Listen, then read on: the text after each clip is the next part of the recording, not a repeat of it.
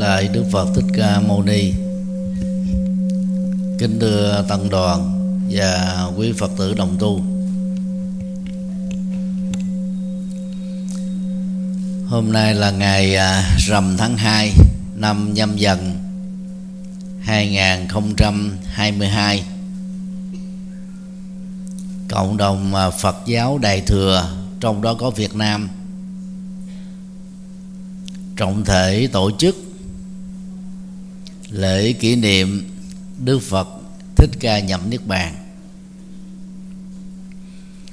Và hôm nay đó cũng là ngày à, tiếp nối của thầy. Lần thứ 53 theo lịch Tây và 54 theo lịch ta. Vì để à, tiện lợi đó thì thầy à, ăn ké vào à, đại lễ tưởng niệm đức phật.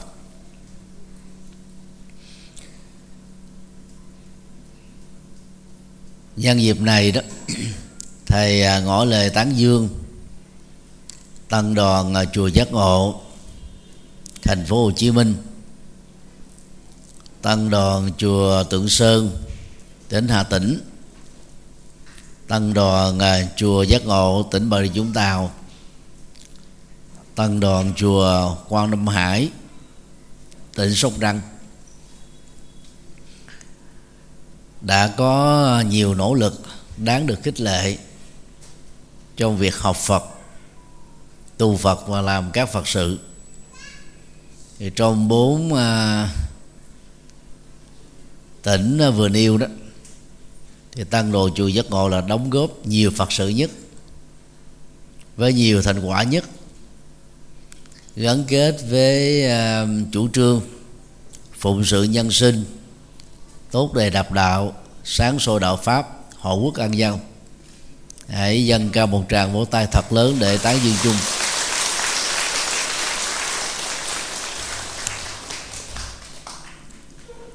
Về à, cộng đồng phật tử cho đến à, thời điểm năm 2022 này đó, thầy đã à, trực tiếp truyền trao giấy pháp để à, quý thiện nam tín nữ chính thức làm đệ tử Phật. Khoảng 100.000 người. Nhưng mà do vì không gian có giới hạn các à, sự kiện, kỷ niệm cuộc đời của Đức Phật. Các vị Bồ Tát, các lễ hội văn hóa, các sự kiện lớn. Chúng ta không thể à, quy tụ cùng một lúc. Về à, các đóng góp Phật sự đó, thì ban lãnh đạo, quỹ đạo Phật ngày nay suốt 10 năm qua. Bắt đầu từ à, đầu năm 2013 nỗ lực hết mình với nhiều đóng góp to lớn. Theo đó đó, đã biến các tiềm năng và ước mơ phật sự của thầy đó thành hiện thực, nhằm phụng sự nhân sinh nhiều hơn nữa theo tinh thần nhập thế. Mà Đức Phật đã dạy cũng như uh, giáo hội Phật giáo đã chủ trương. Xin hãy dâng cao tràng vỗ tay thật lớn để tán dương ban lãnh đạo của đạo Phật ngày nay.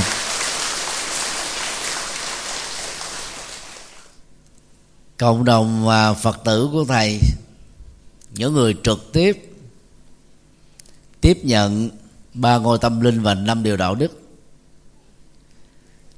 cũng như cộng đồng phật tử ở trong nước và nước ngoài. Quý mến thầy, quý mến tăng đoàn chùa giác ngộ và các tăng đoàn ở các chùa chi nhánh.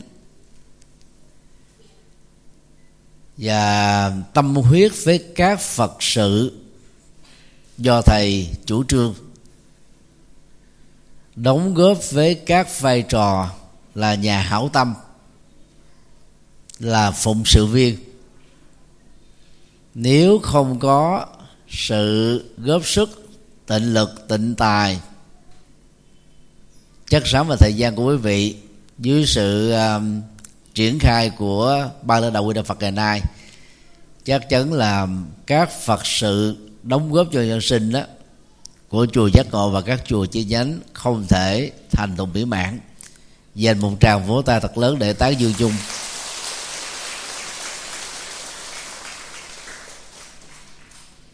Trước khi ờ, chúng ta ôn lại những giờ phút cuối cùng Đức Phật Thích Ca Mâu Ni nhập vô dân Niết Bàn tại rừng Ta La Sông Thọ ở Kusinaga thì nhân dịp này đó, thầy ờ, chia sẻ hai vấn đề chính. Vấn đề thứ nhất về à, bài học đối với sự ra đi của đức phật thích ca mâu ni.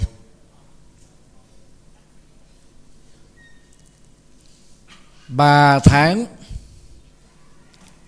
trước khi mùa an cư kiết hạ năm cuối đời được diễn ra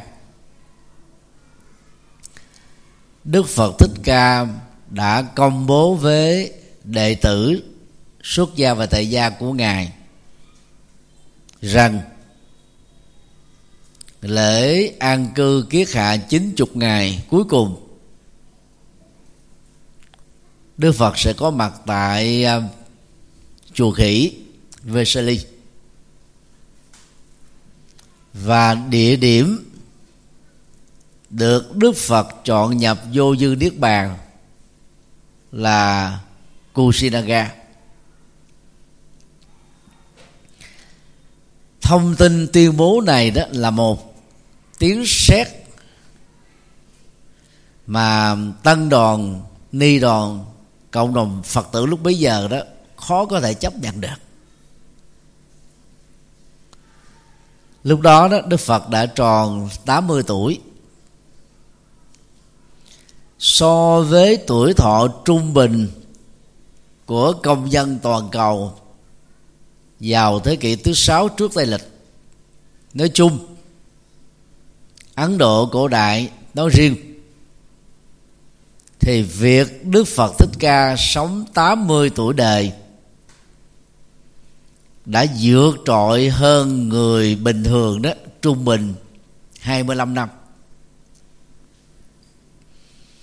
Thì đó là một tuổi thọ vô cùng ngoại lệ. Suốt 45 năm không ngừng nghỉ, Đức Phật Thích Ca đã chia sẻ chân lý cao quý. Có khả năng khép lại các nỗi khổ niềm đau. Hướng dẫn độ đạo đức thanh cao để giúp nhân cách con người trở nên mỹ mãn. Hướng dẫn thực tập thiền định, giúp con người làm chủ được cảm xúc và thái độ trong các biến cố cuộc đời. Nói theo ngôn ngữ đức phật đó, những gì cần dạy, đức phật đã dạy. Những gì cần truyền bá, đức phật đã truyền bá. Nhờ đó, người tinh tấn tu đúng phương pháp từ người bình thường trở thành chân nhân. Từ chân nhân trở thành tiệm cận thánh nhân. Từ tiệm cận thánh nhân trở thành thánh nhân. Từ thánh nhân a la hán trở thành bồ tát và từ bồ tát đang lần lượt trải qua mười quả vị tâm linh để có thể trở thành phật trong tương lai. Cho nên đó việc đức phật tiêu bố ngài nhập vô di niết bàn đó là một tiếng chuông cảnh tỉnh sự tinh tấn tu học và phụng sự nhân sinh của các đệ tử của ngài. Bởi vì đó nếu đức phật kéo dài tuổi thọ hơn nữa các đệ tử chưa giác ngộ quả thánh đó, sẽ có thể ý lại rằng là chúng tôi còn may mắn diện kiến đức phật mỗi ngày, nghe chánh pháp phật giảng mỗi ngày. Và do đó đó, chắc chắn rằng sẽ đạt được các thành quả cao. Như vậy sự ý lại đó sẽ có thể diễn ra. Cho nên đó trong vòng 6 tháng cuối đời đó, việc Đức Phật tiêu bố nhập Niết Bàn đã giúp cho tăng đoàn, ni đoàn và cộng đồng phật tử lên với có tinh thần về sự học phật, tu phật và làm phật sự. Cho nên là trong suốt thời gian đó đó, nhiều vị chứng thánh quả hơn. Và là phật tử đó thì nhiều vị trở thành người thực tập thuần thành hơn. Trở nên hữu ích và có giá trị hơn. Cho nên ở góc độ này đó, các bậc làm cha mẹ, ông bà, và thấy rõ khi tuổi đời của mình ngày càng lớn đó, thì cơ hội và quỹ thời gian tồn tại trên cõi đời này sẽ rút ngắn rằng. Do đó nên học theo đức phật truyền trao cơ hội kế thừa cho con cháu có lý tưởng sống, có mục đích sống. Theo đó đó, con cháu đó sẽ trưởng thành, trở thành người lãnh đạo thành công trên nền tảng kế thừa và phát huy gia tài mà cha mẹ ông bà đã thương tưởng để lại cũng ở ờ, góc độ này đó, chúng ta nên học hỏi đức phật đó.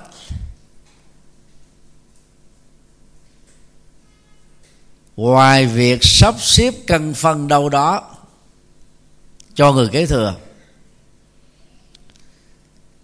thì kinh nghiệm và những lời tâm huyết cần phải được truyền trao nói theo ngôn ngữ thiền tông á, là tâm, ấn tâm.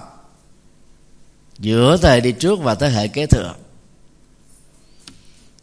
Thì người tại gia đó sẽ không cảm thấy vô vọng khi con cháu của mình đó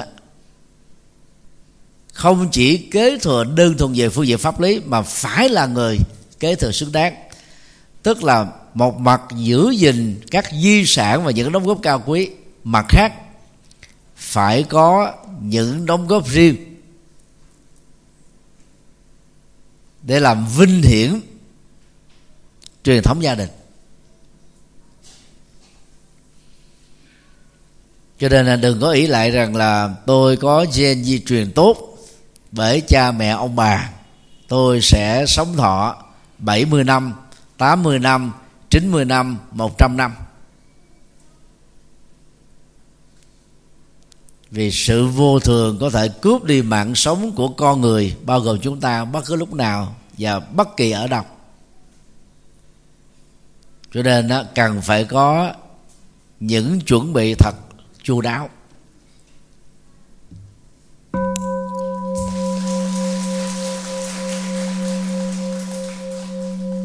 Luôn từ đây đó, thầy giới thiệu ngắn về à, ý nghĩa của hai loại niết bàn. Niết bàn thứ nhất á, là hữu dư y.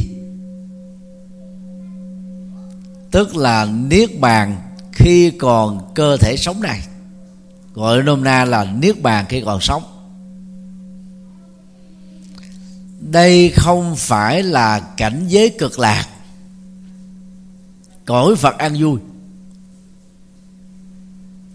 Mà là trạng thái tâm trong đó đó, toàn bộ các nguyên nhân gây tạo nỗi khổ niềm đau như tâm tham ái, tâm sân hận, tâm si mê, tâm cố chấp và các dây mơ rễ má của chúng đó đã được nhổ sạch tận gốc rễ. Nên trạng thái an lạc đó là phi điều kiện. Không bị tạo tác hình thành. Cho nên không bị luật vô thường chi phối. Cũng giống như trạng thái khi à, chúng ta đã tinh luyện thành vàng nguyên chất. Như à, trong à, kinh à, hoa nghiêm đức phật đưa ảnh dụ con sư tử vàng đầu vàng mỏ vàng thân vàng, chân vàng, đuôi vàng, phủ tạng vàng và các chất phóng thải từ sư tử đạt cũng là vàng. Không thể trở lại tạp chất như trước đây.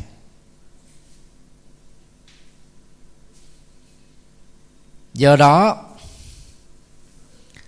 nỗ lực học theo con đường chánh đạo mà đức phật đã dạy. Trên nền tảng hoàn thiện trí tuệ đạo đức và thiền định đó người tu học chúng ta bao gồm xuất gia và tại gia có cơ hội trải nghiệm niết bàn hữu dư y. 10%, 20%, 30%, vân vân. Do đó nương theo tinh thần này đó thì mỗi người phải nỗ lực trải nghiệm được sự an lạc hạnh phúc giữa đời thường. Trong công việc chúng ta làm ở nơi chúng ta đang có mặt, bất cứ lúc nào và ở đâu. Chứ đừng có à, nghĩ rằng là chúng ta chỉ đạt được an lạc khi tham dự các khóa tu ở trong các chùa. Rồi khi trở về lại gia đình, ở nơi chúng ta làm việc, trong sự giao tế với người thân và tha nhân, sự an lạc đó không có mặt như vậy, không nên mặc cảm tự ti khi mình còn là phàm phu, mà hãy nỗ lực tu tập để đạt được. Ít nhất là vài phần, vài chục phần của niết bàn mà đức phật đã đạt được khi ngài còn tại thế. Và các bậc bồ tát, thánh a la hán cũng đạt được giá trị an lạc tương tự. Niết bàn vô dư y là thuật ngữ chỉ cho trạng thái an lạc sau khi bậc giác ngộ lìa cõi đời. Vô là không còn. Dư y đó là còn sót lại, được hiểu theo hai nghĩa. Nghĩa một là còn thân thể. Nghĩa thứ hai là còn nền tảng của sự tái sinh mà tái sinh theo đức phật đó, đối với người phàm là do nghiệp tham ái, chi phối. Do đó, về bản chất của bậc giác ngộ sau khi qua đời đó, kinh điển Bali của Phật giáo Nguyên Thủy mô tả đơn giản như ảnh dụ của củi hết lửa tắt. Củi là một trong các loại nhiên liệu phổ biến. Lửa là kết quả của nhiên liệu. Ở đây là gỗ. Củi tượng trưng cho nghiệp tham ái. Mà khi nghiệp tham ái còn á, thì lửa tái sinh tiếp tục diễn ra trong ba cõi và sáu đường nghĩa là chúng ta sẽ có mặt ở trong luân hồi.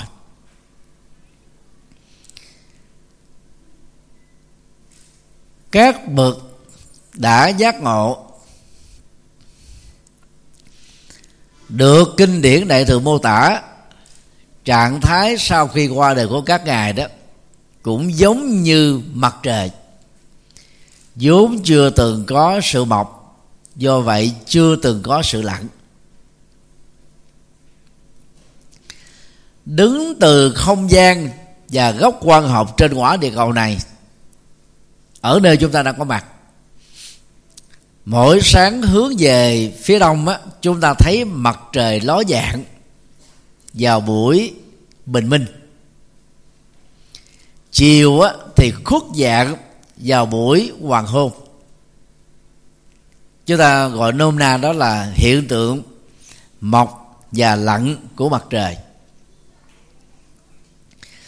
khi có kiến thức về vật lý học và vũ trụ, chúng ta biết rất rõ mặt trời xoay theo quỹ đạo của riêng mình và tác động sự quay cũng như là sự sống của các hành tinh và định tinh. Trong đó, có trái đất của chúng ta. Như vậy, khi kinh đại bác niết bàn mô tả rằng đó sau khi chết, bậc giác ngộ như mặt trời chưa từng có mọc, do vậy chưa được có lặng. Nên được hiểu là đức phật và các bậc giác ngộ giải thoát sẽ không mất đi vĩnh viễn như các vật vô tri vô giác. Và phải hiểu rằng đó, việc tái sinh của các ngài lệ thuộc vào hạnh nguyện từ bi để có mặt ở các quả địa cầu. Theo đó đó, các ngài có cơ hội truyền trao chân lý miễn phí, hướng dẫn thiền định và đạo đức để giúp cho con người sống an vui. Dầu là giải thích theo phật giáo nguyên thủy, trong Sutta Nipata đó là kinh đọc hay là kinh đại bác niết bàn của Phật giáo đại thừa thì niết bàn vô dư y đều là trạng thái của bậc giác ngộ sau khi qua đời. Thì ngày hôm nay khi chúng ta làm lễ tưởng niệm Đức Phật Thích Ca đó thì mình cùng ôm lại hai ý nghĩa niết bàn vừa điêu để không còn thắc mắc rằng là, là sau khi chết thân thể của Đức Phật trở về các bụi còn tâm thức của ngài sẽ đi đâu?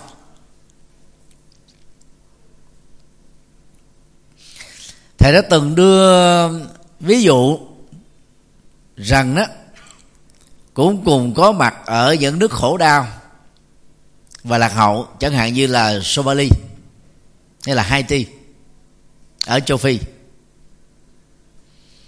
Những người làm công tác nhân đạo và giáo dục có mặt tại đây bởi sự phát nguyện của lòng từ bi.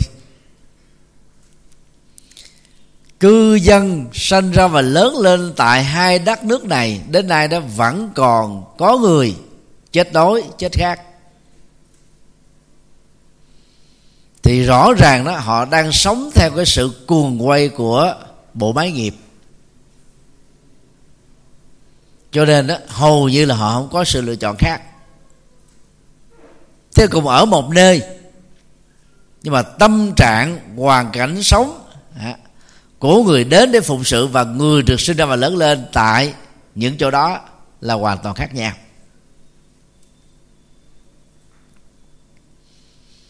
Cho nên hiểu được uh, nội dung này đó thì tăng đoàn ni đoàn các phật tử thông qua quá trình tu luyện của mình dầu sau khi chết, chúng ta vẫn tiếp tục tái sinh. Nhưng sự có mặt của chúng ta đó sẽ chắc chắn là khác với những người không có tu học và tiến bộ về đạo đức, cũng như là trí tuệ. Thì nhận thức đó đó giúp cho chúng ta cam kết phấn đấu tinh tấn nhiều hơn ở kiếp này. Trong việc học Phật, tu Phật và làm các Phật sự.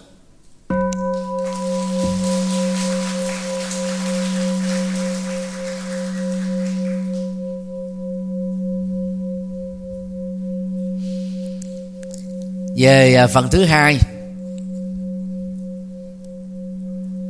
Gắn kết với à, sự quý trọng của tăng đoàn đi đoàn và cộng đồng phật tử dành cho thầy. Nhân à, kỷ niệm sinh nhật rằm tháng 2 của thầy. Và thầy có một vài suy nghĩ chia sẻ sau đây.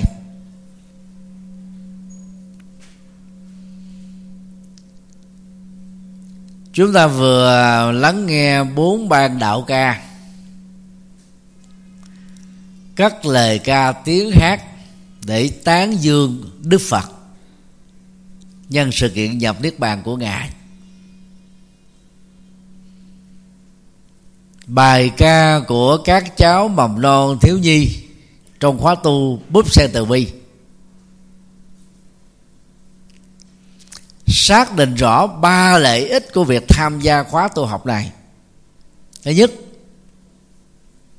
ở nhà đó thì trở thành con hiếu thảo được cha mẹ thương.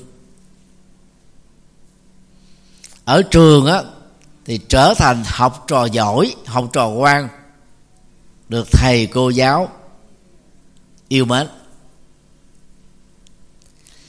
Đến chùa sinh hoạt, khóa búp sen đó thì được các thầy các sư cô tại các chùa và các thầy cô giáo phật tử đó nâng đỡ dắt nhiều.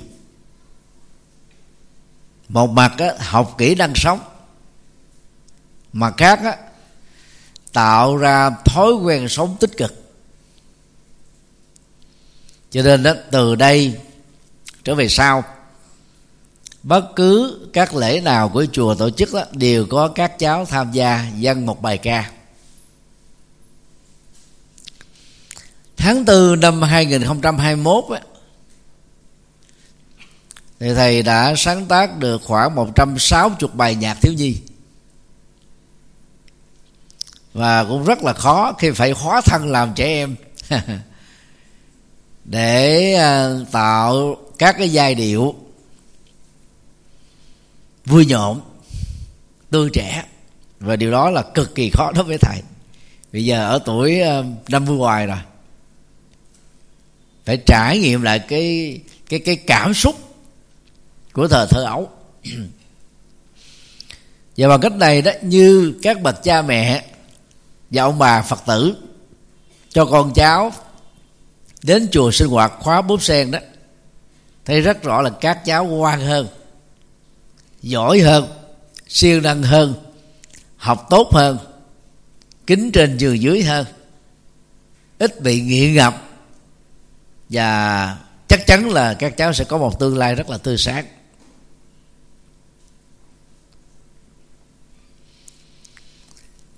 Hai ban đạo ca trẻ gồm có ban đạo ca diệu âm và ban đạo ca hòa âm. Đã à, mời gọi sự tham gia của các sinh viên, các học sinh và các bạn trẻ vừa tốt nghiệp cử nhân, đóng góp sự nhiệt huyết của mình như các anh chị phụng sự viên của chùa giác ngộ. Để một mặt á, tham dự khóa tu tuổi trẻ hướng Phật vào chiều chủ nhật mà khác đó, đóng góp bằng thời gian và tâm huyết của mình. Ngoài trừ một số trường hợp ngoại lệ sinh ra và lớn lên trong các gia đình giàu có, các cháu thành thiếu niên đó, phần lớn không có tiền. Nội tiền học cũng đã là một vấn nạn lớn. Tiền thuê nhà ở các thành phố lại càng khó khăn hơn để các cháu thành thiếu niên đến chùa học Phật đó là một diễm phúc. Vừa có bạn bè mới vừa học được những điều hay gần gũi được tăng ni đoàn. Thì sau này đó cuộc đời của các cháu đó luôn luôn có đức Phật đồng hành chân lý sáng soi. Cho nên làm các bậc cha mẹ đó quý vị nên dẫn dắt con em thanh thiếu niên của mình đó, đến chùa tu học Phật ví dụ là các cháu sẽ rất khó lắng nghe. Nhưng bằng sự kiên trì đó, quý vị sẽ thành công. Và sau này các cháu sẽ biết ơn quý vị chọn cả một kiếp người. Vì đã đặt các cháu vào quỹ đạo chân chính. Ban đầu ca lớn đó, thì gồm và các anh chị em trung niên và một thiểu số là lão niên. Và là ban có nhiều bài ca phục vụ ở chùa của mình nhất. Là bởi vì đây là cái ban đầu tiên được hình thành. Và thời gian của các vị cũng nhiều hơn. Ba ba còn lại. Cho nên đó, ngoài phục vụ cho khóa tu chủ nhật rồi những ngày lễ thì ban đầu ca lớn tức là ban đầu ca phật âm còn phụng sự vào những ngày lễ cưới, mà mỗi năm trung bình đó là 25 cho đến 35 lễ cưới. Góp phần tạo ra các sinh hoạt rất là tươi trẻ cho cộng đồng thanh niên và trung niên. Thế như vậy, mọi nhóm lứa tuổi khi có mặt tham gia đóng góp cho các phật sự của chùa đó sẽ làm cho sinh hoạt của chùa trở nên đa dạng. Nó giống như là buffet chay. Có nhiều món. Có người đó thì thích tụng kinh, ngồi thiền, lại phật, niệm phật. Gắn kết đời sống tinh thần ở trên điện phật. Nhưng cũng có những người bên cạnh việc tu như, như trên đó thì tham gia lãnh đạo để dấn thân vào các hoạt động an sinh xã hội. Và đây là con đường quyết bạch của phật giáo. Phật giáo muốn tồn tại muốn phát triển muốn hưng hiển thì phật giáo không thể bỏ qua sự phụng sự nhân sinh.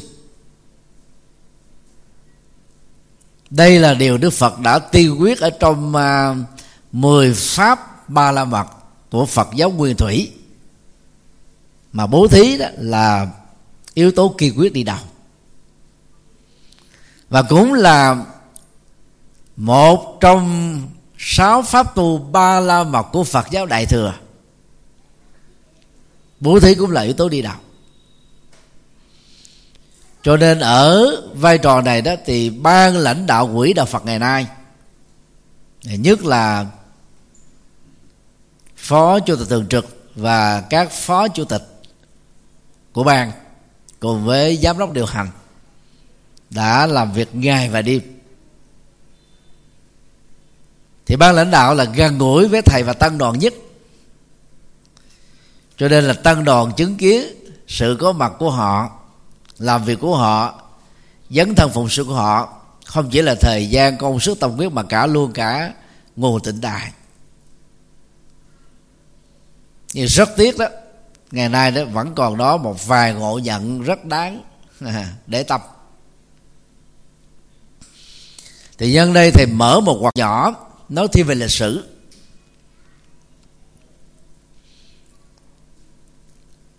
Vào thế kỷ thứ năm.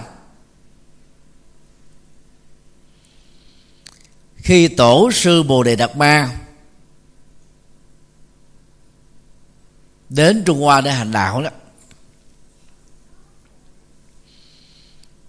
thì vua lương võ đế rất tôn kính và đến kính lễ.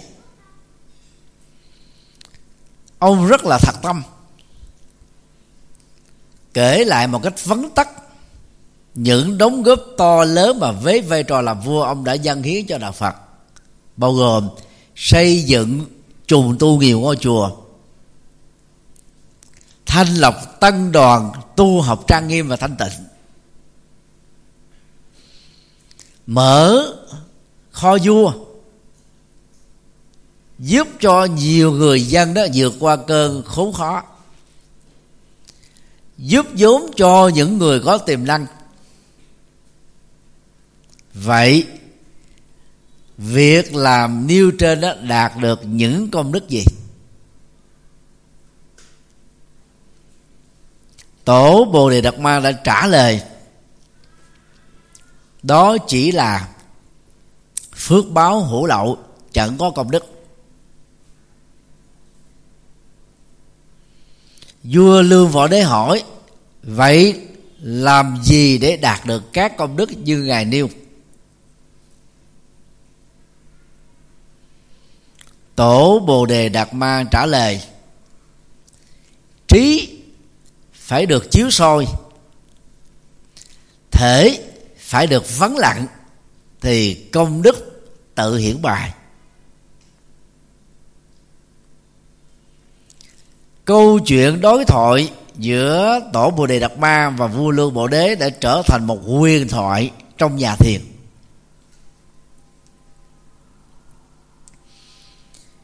Nhưng mà nếu áp dụng câu chuyện này đó vào trong đời sống thực tiễn đó, thì phật giáo sẽ không thể nào phát triển được.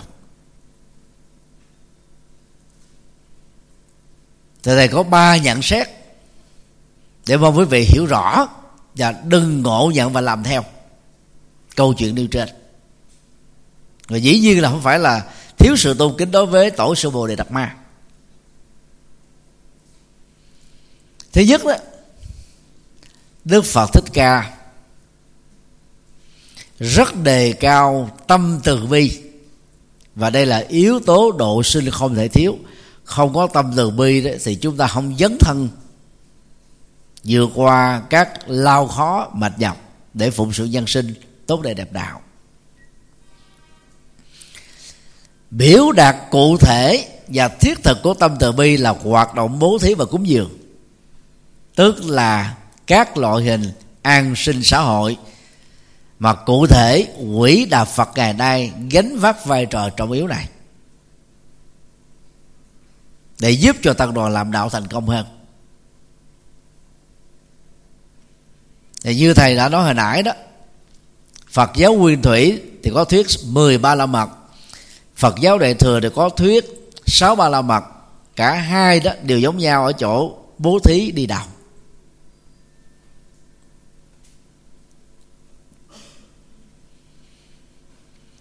lời nguyện thứ 11 của Đức Phật Dược Sư.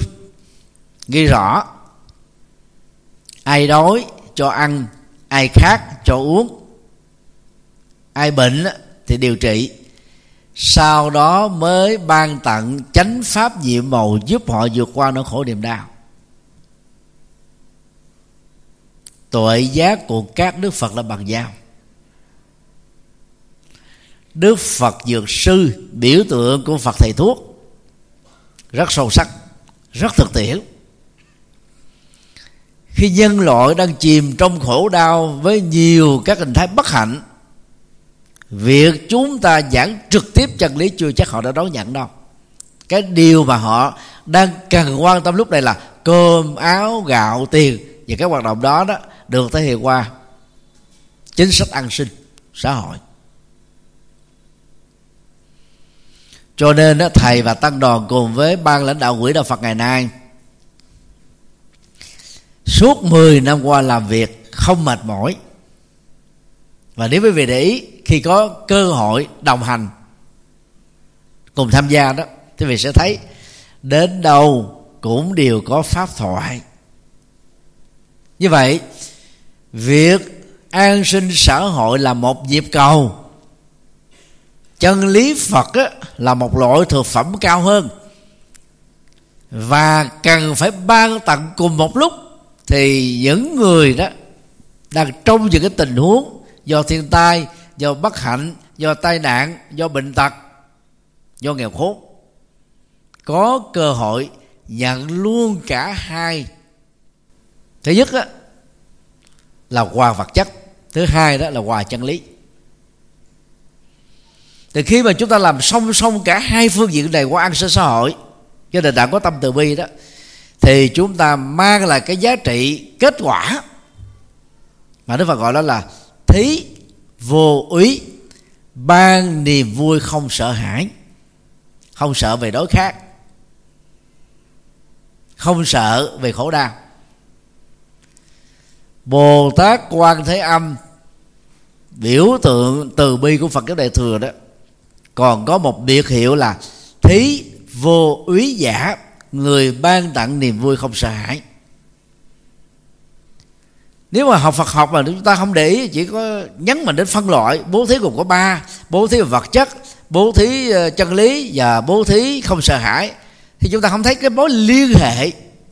Mà khi chúng ta thực hiện hai loại bố thí đầu, thì sẽ dẫn đến cái hệ quả kéo theo, an lành đó là không sợ hãi.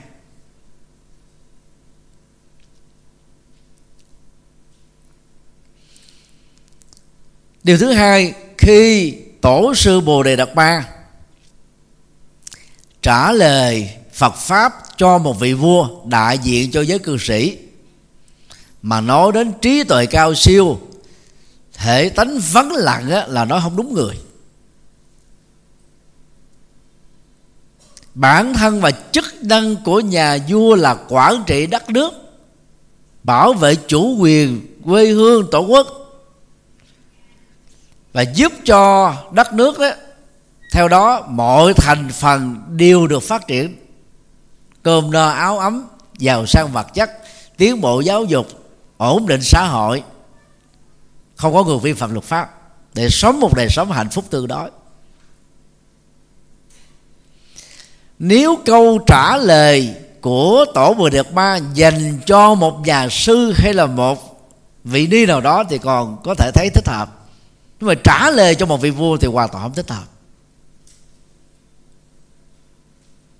So với đức phật thích ca, đức phật thấy tầm quan trọng của việc bảo vệ phật pháp từ các nhà vua, cho nên trong đời của ngài ngài đã độ được 8 trên 16 vị vua thuộc nước cộng liên bang cộng hòa ấn độ lúc bấy giờ. Vì chưa bao giờ ở trong kinh nào dù là kinh tạng Bali, kinh điển A Hàm, kinh điển Đại thừa Đức Phật nói, đây là phước hữu lậu, đây là phước à, tiếp tục tái sinh không bao giờ có. Phước là phước mà phước mang giá trị. Và nhờ cái mang giá trị phước đến cho cho những người kém may mắn hơn chúng ta mới dẫn dắt họ về với chánh đạo dễ dàng hơn. Chính vì cách hành đạo của tổ và đề đạt ma như nêu trên ngài đã thất vọng. Chín năm xoay mặt vào vách tường ở chùa thiếu lâm núi tung sơn vì ngài nghĩ rằng á, đất nước trung hoa to lớn này không có người đủ căn cơ để tiếp nhận chân lý cao siêu của ngài. Vì nói với vị vua mà nói chân lý cao siêu là vô ích. Vua đâu cần giác ngộ, giác thoát. Vua chỉ cần trở thành một minh quân, có lệ cho đất nước, mang hòa bình thịnh vượng cho đất nước, và mang hòa bình thịnh vượng cho thế giới cho nên nó phải bắt chước đức phật thích ca. Đức phật dạy gì? Mười đức tính của vị vua. Cách thức phát triển đất nước. Cách thức làm cho hận thù ở trong những cái cuộc nội chiến được tháo mở để một người sống hạnh phúc trong sự hài hòa, bình an. Thì cái phong cách hành đạo của phật thích ca vượt lên trên phong cách làm đạo của các bậc tổ sư.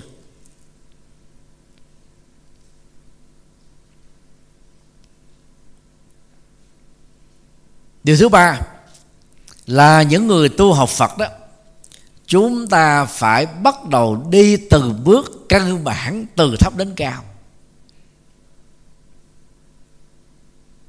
Tu phước là sự bắt đầu.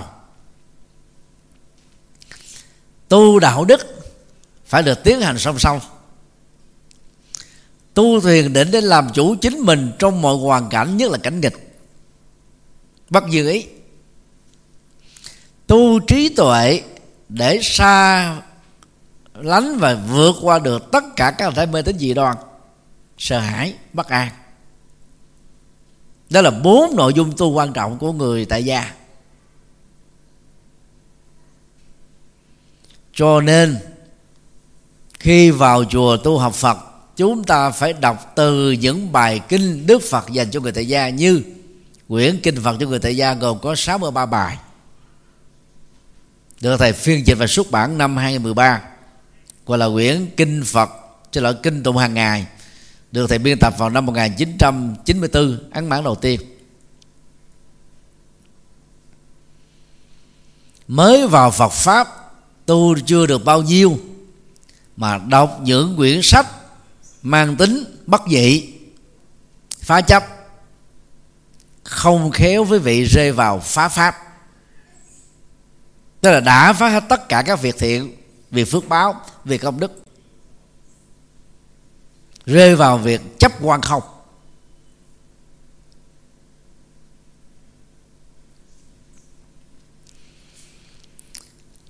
Khi được hỏi giá trị cốt lõi của chân lý phật đó, đức phật đã tóm tắt trong mối câu và được ghi lại ở trong kinh pháp cú, bài kệ 183 không làm các điều ác, siêng hành các việc thiện,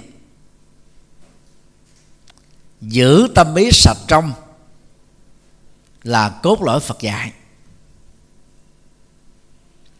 Các tổ sư thiền của Trung Hoa bắt đầu từ tổ Bồ Đề Đạt Ma đó, thì có khuynh hướng đã phá. Mặc dù là đi theo hướng phá chấp về chủ nghĩa nhị nguyên, và không khích lệ các hình thức làm phước, dấn thân phụng sự, cho rằng đó là phan duyên. Nếu so sánh và đối chiếu với lời Phật dạy trong pháp của 183 điều trên đó thì Đức Phật dạy rất nền tảng. Những gì luật pháp nghiêm cấm chúng ta không làm. Cũng như có những nghề những hành động luật pháp cho phép nhưng luật đạo đức và sự lương tri của chúng ta không cho phép đó, thì chúng ta cũng không nên làm. Ví dụ như là nghề cờ bạc việc uống rượu rồi nghề lầu xanh, nghề đồ tể, nghề buôn bán du khí, nghề bào chế độc dược. Luật pháp trên thế giới này bao gồm Việt Nam cho phép, nhưng mà luật Phật vẫn khích lệ chúng ta không nên làm. Vì vì lệ bất cập hại. Các hậu quả xấu mà các nghề này mang lại rất là lớn.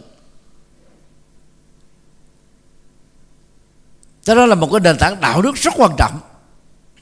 Bây giờ mình đó sợ cho rằng là làm như thế là phước hữu lậu, còn sanh tử. Cho nên mình không làm. Chúng ta bỏ rất nhiều cơ hội để trở thành người tốt. Và từ người tốt trở thành tốt hơn.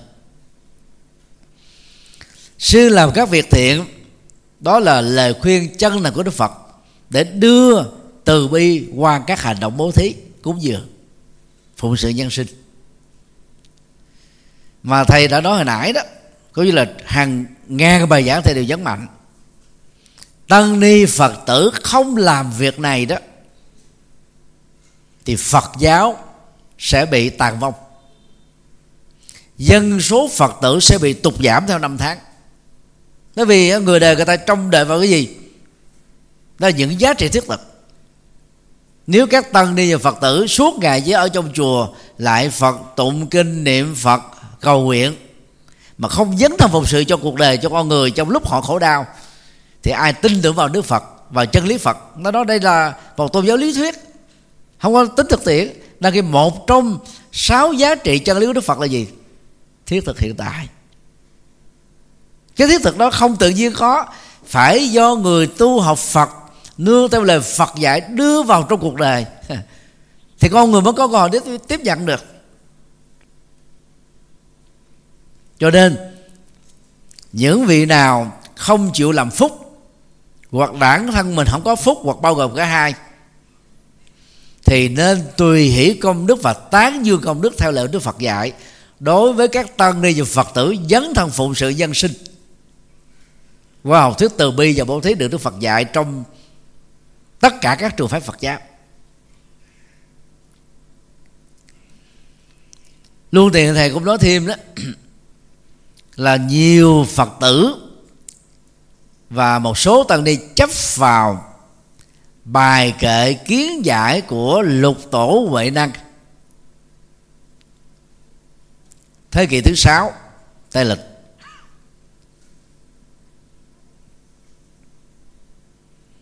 Thân không phải là cây bồ đề, tâm không phải là đài gương sáng xưa nay chưa từng dính một, chưa từng có một phật lấy đâu bị dính bụi trần ai. Nghe triết lý có vẻ rất cao siêu, nhưng đưa vào thực tiễn thì không xài ở đâu được à. cái đó chỉ áp dụng cho phá chấp thì được. Giờ sau khi chúng ta đã đạt được các thành quả, bỏ ác, làm thiện, dấn thân phụng sự nhưng mà còn chấp vào thành quả. Kể công cho mình là có công lớn có giá trị lớn. Rồi á, dướng vào cống cao ngã mạng tự hào tự đại tự đắc. Tạo ra những cái khoảng cách tâm lý giữa mình và người. Thì lúc đó chúng ta sử dụng các câu kệ phá chấp điều trên thì thích hợp. Ngoài trường hợp này ra đó thì việc áp dụng câu kệ nêu trên đó sẽ dẫn đến tình trạng phá pháp. Rất là nguy hiểm cho sự tiến triển của đạo Phật. Với sứ mệnh phụng sự nhân sinh.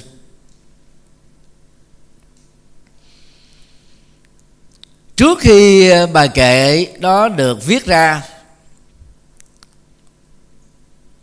thì tổ thành tú, lúc đó là thượng tọa lãnh đạo tăng đoàn hàng trăm người. Và cũng là đệ tử lớn của ngũ tổ hoàng mai. Vốn là một người khiêm tốn, khi được yêu cầu trình kiến giải tu chứng đó, thì tổ thần tú đó rất là do dự, không muốn làm. Nhưng mà thầy của mình yêu cầu quá, thì ngài mới bắt đất dĩ làm và cái bài kệ đó gồm có bốn câu. Như sau. Thân là cây bồ đề, tâm như đài gương sáng. Luôn siêng đăng lau chùi, không để dính trần ai. Rất nhiều người đã tán dương tinh thần của bài kệ. Do tổ huệ năng nêu ra, còn thầy đó thì thấy nó bình thường. Không phải là thầy không tôn kính tổ huệ năng nhưng mà bởi vì đó về phương pháp nghiên cứu đó thì nội dung của tổ huệ không có gì. Thoát ra khỏi nội dung vốn có của à, tổ thần tú. Bên đây tổ thần tú đi theo cấu trúc khẳng định thì tổ huệ đang thêm cái phủ định từ vô giữ nguyên nội dung quy bên. Cái đó nó gọi là không có sáng tạo trong nghiên cứu học thuật. Bên đây là thân là cây bồ đề thì tổ huệ đang đối lại là thân không phải là cây bồ đề bên đây là tâm là đèn cái sáng. Thì bên tổ huệ đang đưa ra là tâm chẳng phải đài gương. Đó.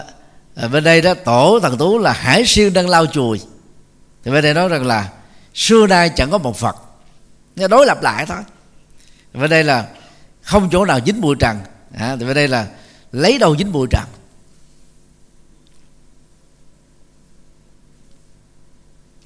Như vậy bất cứ ai cũng có thể làm được việc đó mình tới mình gặp người đang chủ trương phủ định.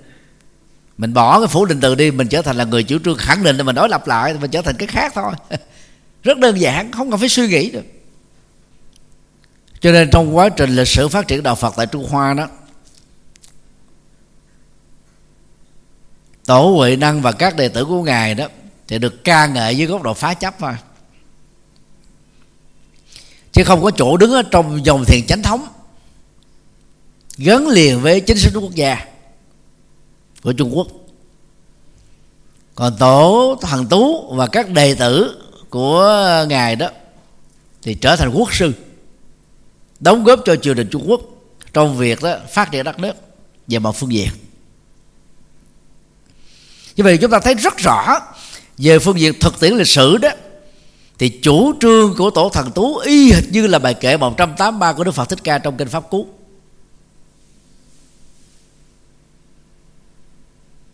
Nên là phải đi từng bước từ thấp đến cao Trong tu tập hành trì. Nhà thầy cũng thường nhắc nhở các đệ tử xuất gia, Cũng như là các tăng ni có cơ hội học với thầy đó. Ít nhất là 20 năm kể từ khi mình xuất gia. Đừng bao giờ nói cái gì cao siêu hãy nói những gì thiết thực nhất, cụ thể nhất mà mình có thể nhón chân vối tay và đạt được và làm được. Và cũng đừng nên dỗ giả đọc những quyển sách về triết lý tánh không. Triết học vượt lên trên nhị nguyên hay là những cái triết lý phá chấp như của tổ bồ đề đạt ma hay là tổ huệ đăng vì cái đó nó làm cho quý vị phá pháp phá chấp là thường được diễn ra như thế này là khi chúng ta đã đạt được các thành quả đó rồi. Bây giờ tháo cái tâm chấp mình vào thành quả đó thôi. Còn đang khi ở những người mới tu, thì chưa từng làm, lấy đâu có thành quả, mà chưa có thành quả thì còn lấy đâu mà gọi là phá chấp. Rồi đặt ra tình huống đó là sai mục đích, dẫn đến nhiều hậu quả. Suốt một đời tu chẳng có một phước báo gì hết, chẳng có một giá trị đóng góp gì hết và điều đó nó làm cho đạo phật đó bị lùi sụp, bị lãng quên, bị xoay lực. vì đạo phật không có lợi ích cho cuộc đời, theo cái hướng làm đạo nêu trên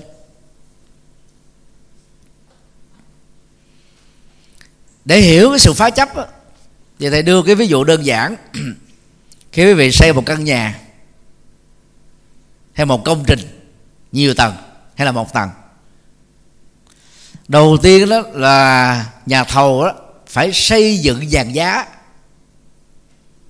Rồi phải làm cốt pha, đổ sàn bê tông. Trung bình là 21 ngày đó là đông cứng. Còn thêm với chất ờ, phụ gia đó thì 7 ngày đông cứng.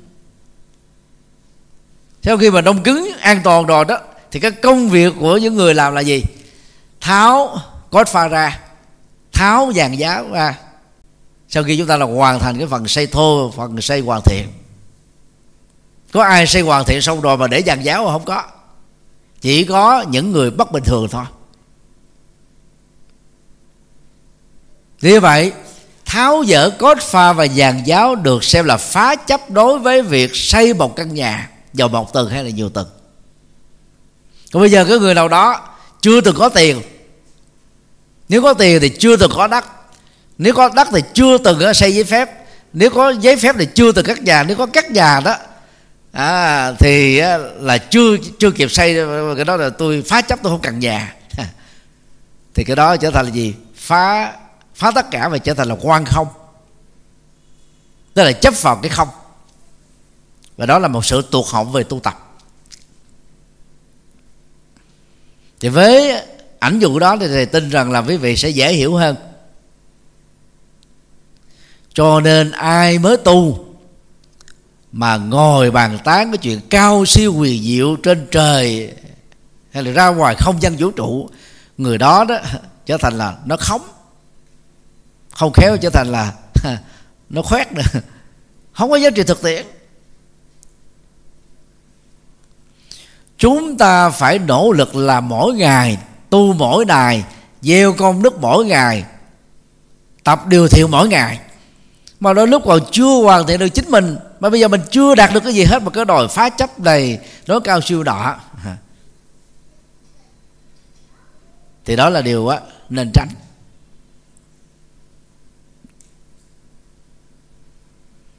Cho nên đó, trong nhiều bài giảng thầy thường nói đó nếu quý vị phải có một sự lựa chọn giữa lời dạy của đức phật thích ca và lời dạy của các tổ sư đó thì, thì tha thiết nếu có thể nha, quỳ lại quý vị để quý vị làm, thầy cũng sẵn làm, sẵn lòng làm.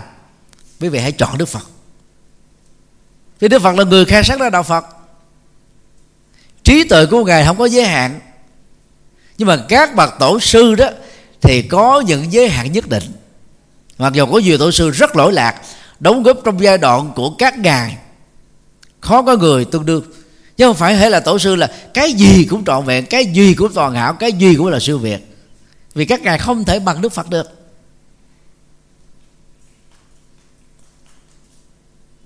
Trong các giai đoạn lịch sử, khi mà việc in kinh sách cực kỳ khó khăn. Bởi vì ngày xưa muốn in một quyển kinh đâu phải dễ, phải nhờ nghệ nhân. Mỗi một ngày đối với nghệ nhân lành nghề phải mất trung bình là năm, sáu ngày mới khắc được một trang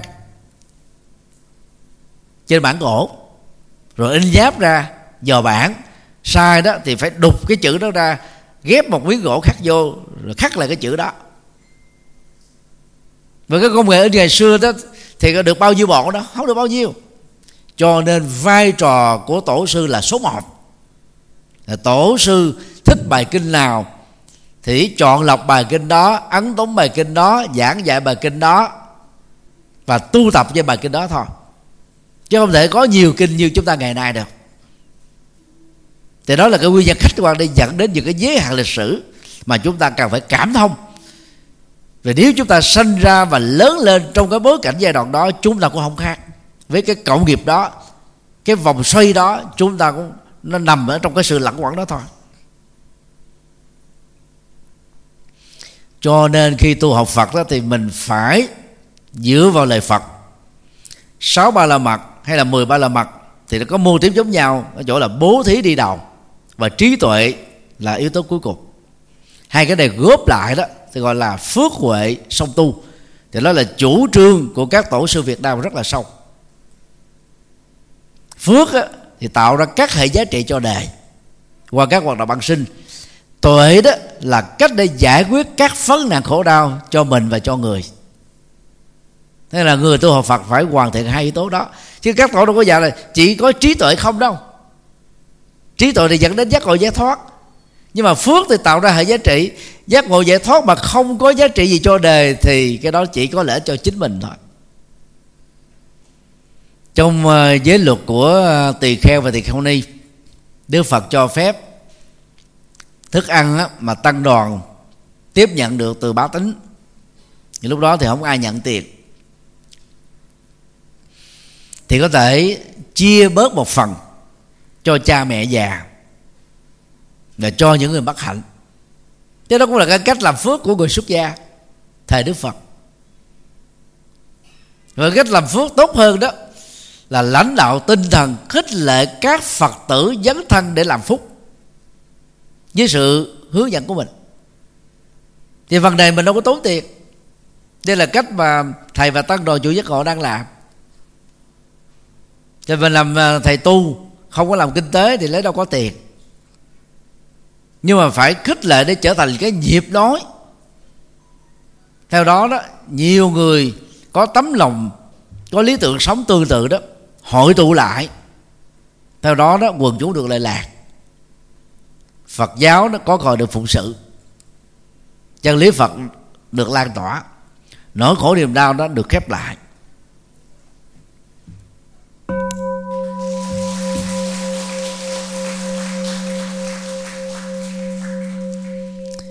Trước khi dứt lời đó, thì thầy à, rất mong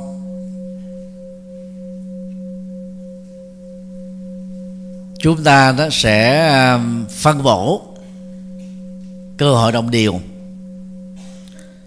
cho các chùa chi nhánh đó, được cơ hội tổ chức các sự kiện liên hệ đến cuộc đời Đức Phật. Ví dụ như um, mùng 8 tháng 2 đó Đức Phật thức Thích Ca xuất gia. Chúng ta có thể tổ chức tại uh, chùa Giác Ngộ xã Lân Dài vì đất đỏ tỉnh Bà Rịa Vũng Tàu sự kiện Đức Phật Thích Ca nhập Niết Bàn mình tổ chức ở chùa Quảng Đông Hải, tỉnh Sóc Trăng. Hoặc là một sự kiện nào đó chúng ta tổ chức ở chùa Tự Sơn Hà Tĩnh. Thì khóa xuất gia vô duyên đó, trước đây tổ chức tại chùa Giác Ngộ, bây giờ mình sẽ tổ chức ở chùa Quan Âm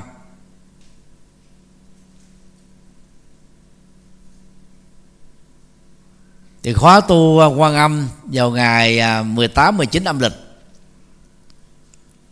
tức là chủ nhật và thứ hai sắp tới nè. Còn à, ba ngày nữa.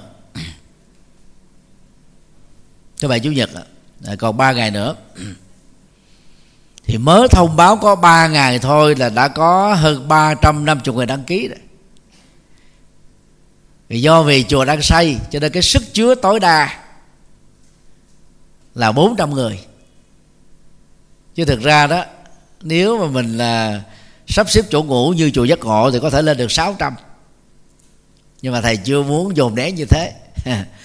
Cái phòng á thì nếu mình để giường á là được 6 người.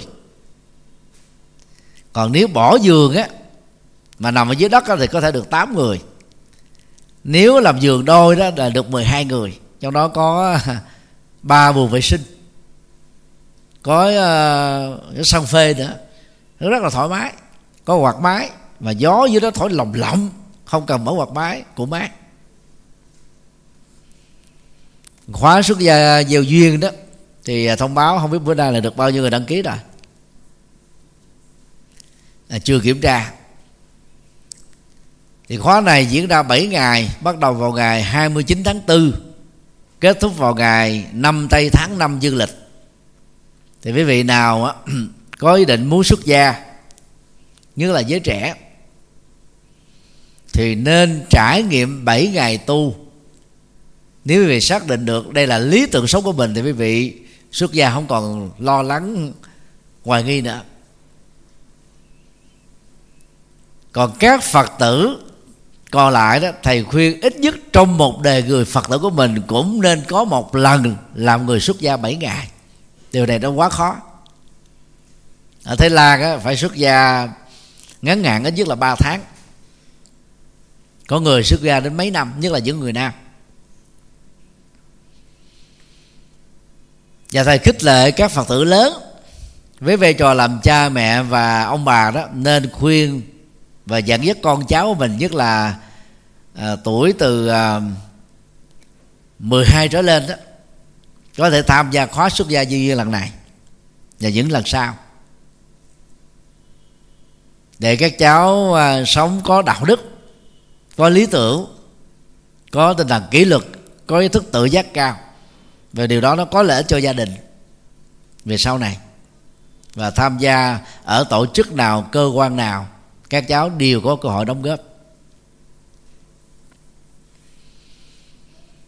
Cho nên à, khóa xuất gia gieo duyên lần thứ nhất tại chùa Đông Hải đó, cũng có sức chứa 400 người thôi mấy năm qua thì chùa giác ngộ chúng ta tổ chức ờ, trung bình được 185 người. Với điều kiện rất là chặt hẹp. Còn ở quan đông hải rất là rộng rãi.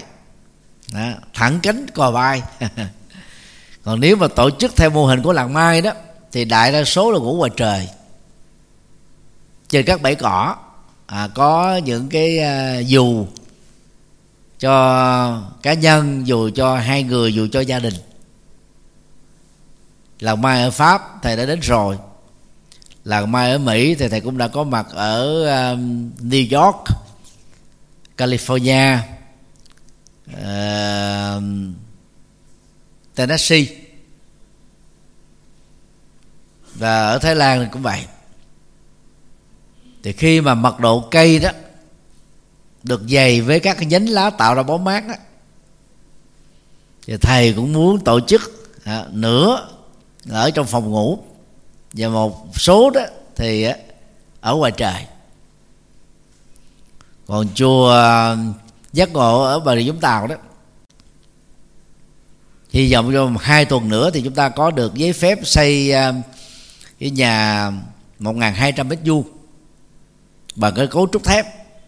Và thời gian xây trung bình là mất một tháng.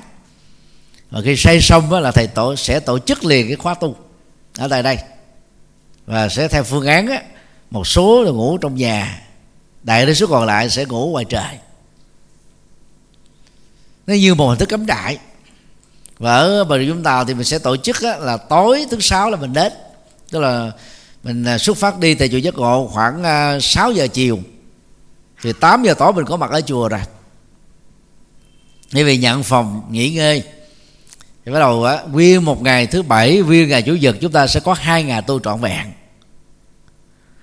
Rồi ăn cơm chiều, chủ nhật đó là khoảng 6 giờ chiều, chúng ta xuất phát về lại thành phố Hồ Chí Minh. Rất là gọn. Và thầy tin rằng là nếu tổ chức hai ngày như vậy đó, thì số lượng người tham dự vài trăm người trong những cái khóa đầu không khó. Cho nên à, quý vị hãy cùng cầu nguyện làm sao cho giấy phép xây dựng của chùa được sớm thành tựu để chúng ta có được những khóa tu. Đầu tiên tại đây.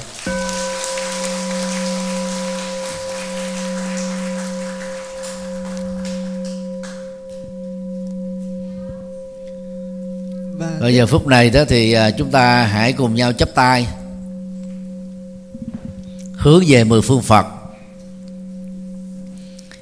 Nguyện cầu à, năng lượng nước bàn á, được lan tỏa để hồi hướng công đức cho chiến tranh đang xảy ra khốc liệt.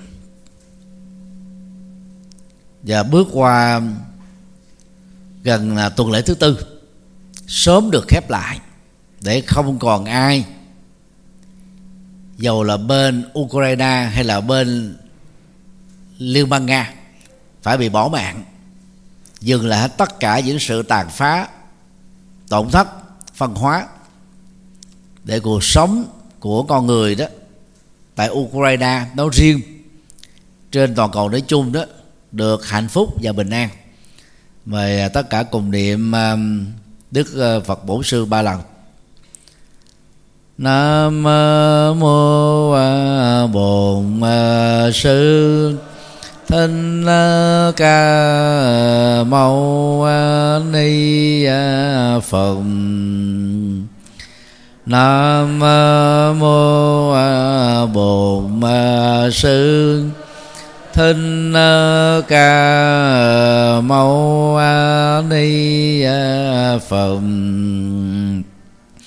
Nam mô Bổn Sư thinh Ca Mâu Ni Phật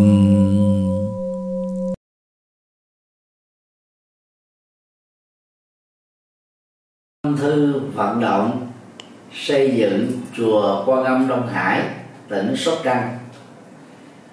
Kính thưa các mạnh thường quân và các quý Phật tử, tôi xin chia sẻ vị vọng về lý tưởng xây dựng chùa, mở trung tâm tu học, giúp cho các Phật tử được an vui và hạnh phúc. Chánh pháp lưu truyền do công dấn thân của hàng tăng sĩ thiền môn hương thịnh nhờ hạnh dân cúng của người tại gia. Tục ngữ việt nam có câu xây chùa tạo tượng đúc chuông. Ba công đức ấy thập phương nên làm giá trị của ngôi chùa là rất cao quý. Như hòa thượng mãn giác đã nêu mái chùa che chở hồn dân tộc, nếp sống bao đời của tổ tông.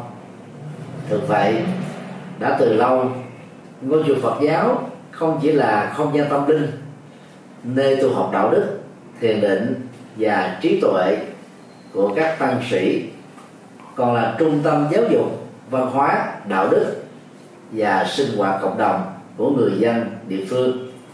Giúp mọi người quay về chánh đạo, bỏ mê tín dị đoan, khép lại khổ đau, mở ra an vui và hạnh phúc. Vì hạnh nguyện hoàn pháp là nhiệm vụ, lễ sinh làm sự nghiệp, ở phạm vi rộng lớn, cho mọi thành phần, xã hội và nhóm lứa tuổi khác nhau. Ba thập niên rưỡi qua từ năm 1984 đến nay 2019 tôi đã không ngừng nỗ lực trên cầu Phật đạo, dưới độ nhân sinh. Theo tinh thần phụng sự nhân sinh, tốt đời, đẹp đạo, sáng soi đạo pháp, hộ quốc an dân. Tuy nhiên, do giới hạn không gian trong 850 mét vuông, chùa giác ngộ, thành phố Hồ Chí Minh do tôi làm chủ trì. Giàu từ năm 2016 sau khi khánh thành, sau đợt trùng tu, có đến 7 tầng lầu. Cũng chỉ đủ sức chứa cho khoảng 1.200 người tu học cùng một lúc. Đối với tu học nội trú như khóa xuất gia vô duyên chỉ đủ sức chứa 175 người ngủ lại về đêm. Do vậy, nhằm mang lại các lợi ích cho hàng vạn phật tử hữu duyên. Chùa giác ngộ càng có thêm nhiều ngôi chùa chi nhánh ở các tỉnh thành để nhân rộng mô hình tu học sẵn có, mang tính nhập thế, hiệu quả cao. Với vị hướng chân thành đó, tôi được sự giúp đỡ rất tận tình của ban trị sự, giáo hội Phật giáo Việt Nam, tỉnh Sóc Trăng và thể theo tâm nguyện của Phật tử địa phương. Ủy ban nhân dân tỉnh Sóc Trăng tại công văn số 540 ngày 30 tháng 3 2018 đã chấp thuận chủ trương cấp 18 hecta đất và giao tôi làm chủ trì chùa Quan Long Hải tại khu du lịch Hồ Bể, xã Vĩnh Hải, thị xã Vĩnh Châu, tỉnh Sóc Trăng vào ngày à, 20 tháng 5 2018 công trình này được động thổ xây dựng với sự tham dự của 3.500 Phật tử tại địa phương và các tỉnh thành lân cận.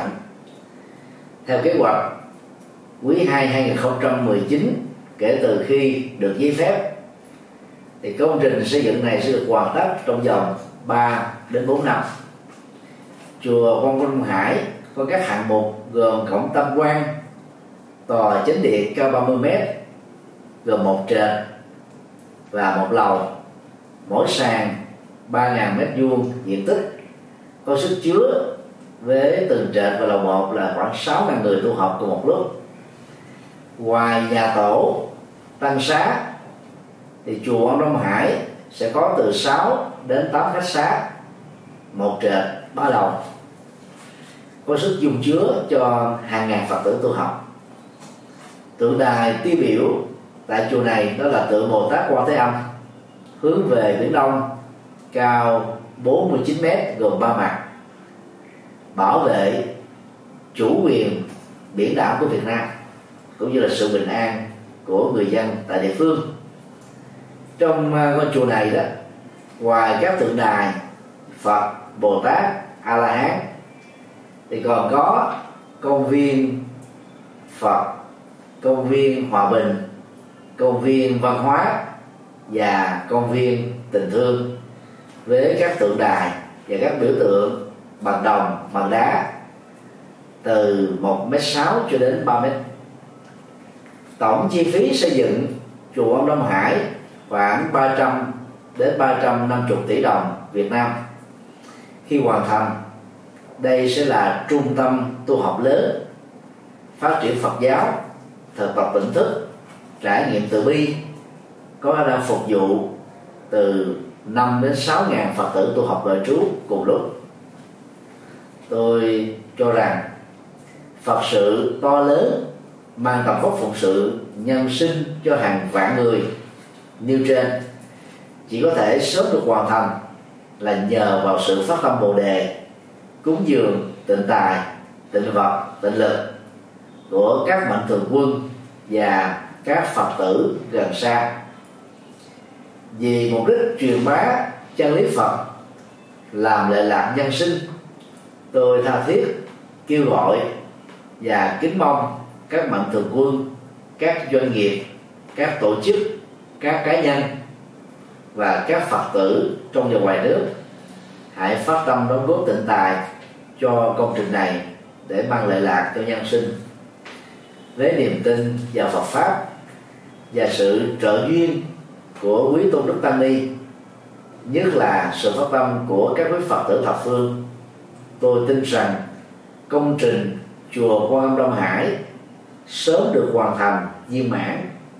Ân đức của toàn thể quý vị là động lực to lớn giúp thầy trò chúng tôi phụng sự nhiều hơn nữa cho Phật giáo và dân tộc Việt Nam.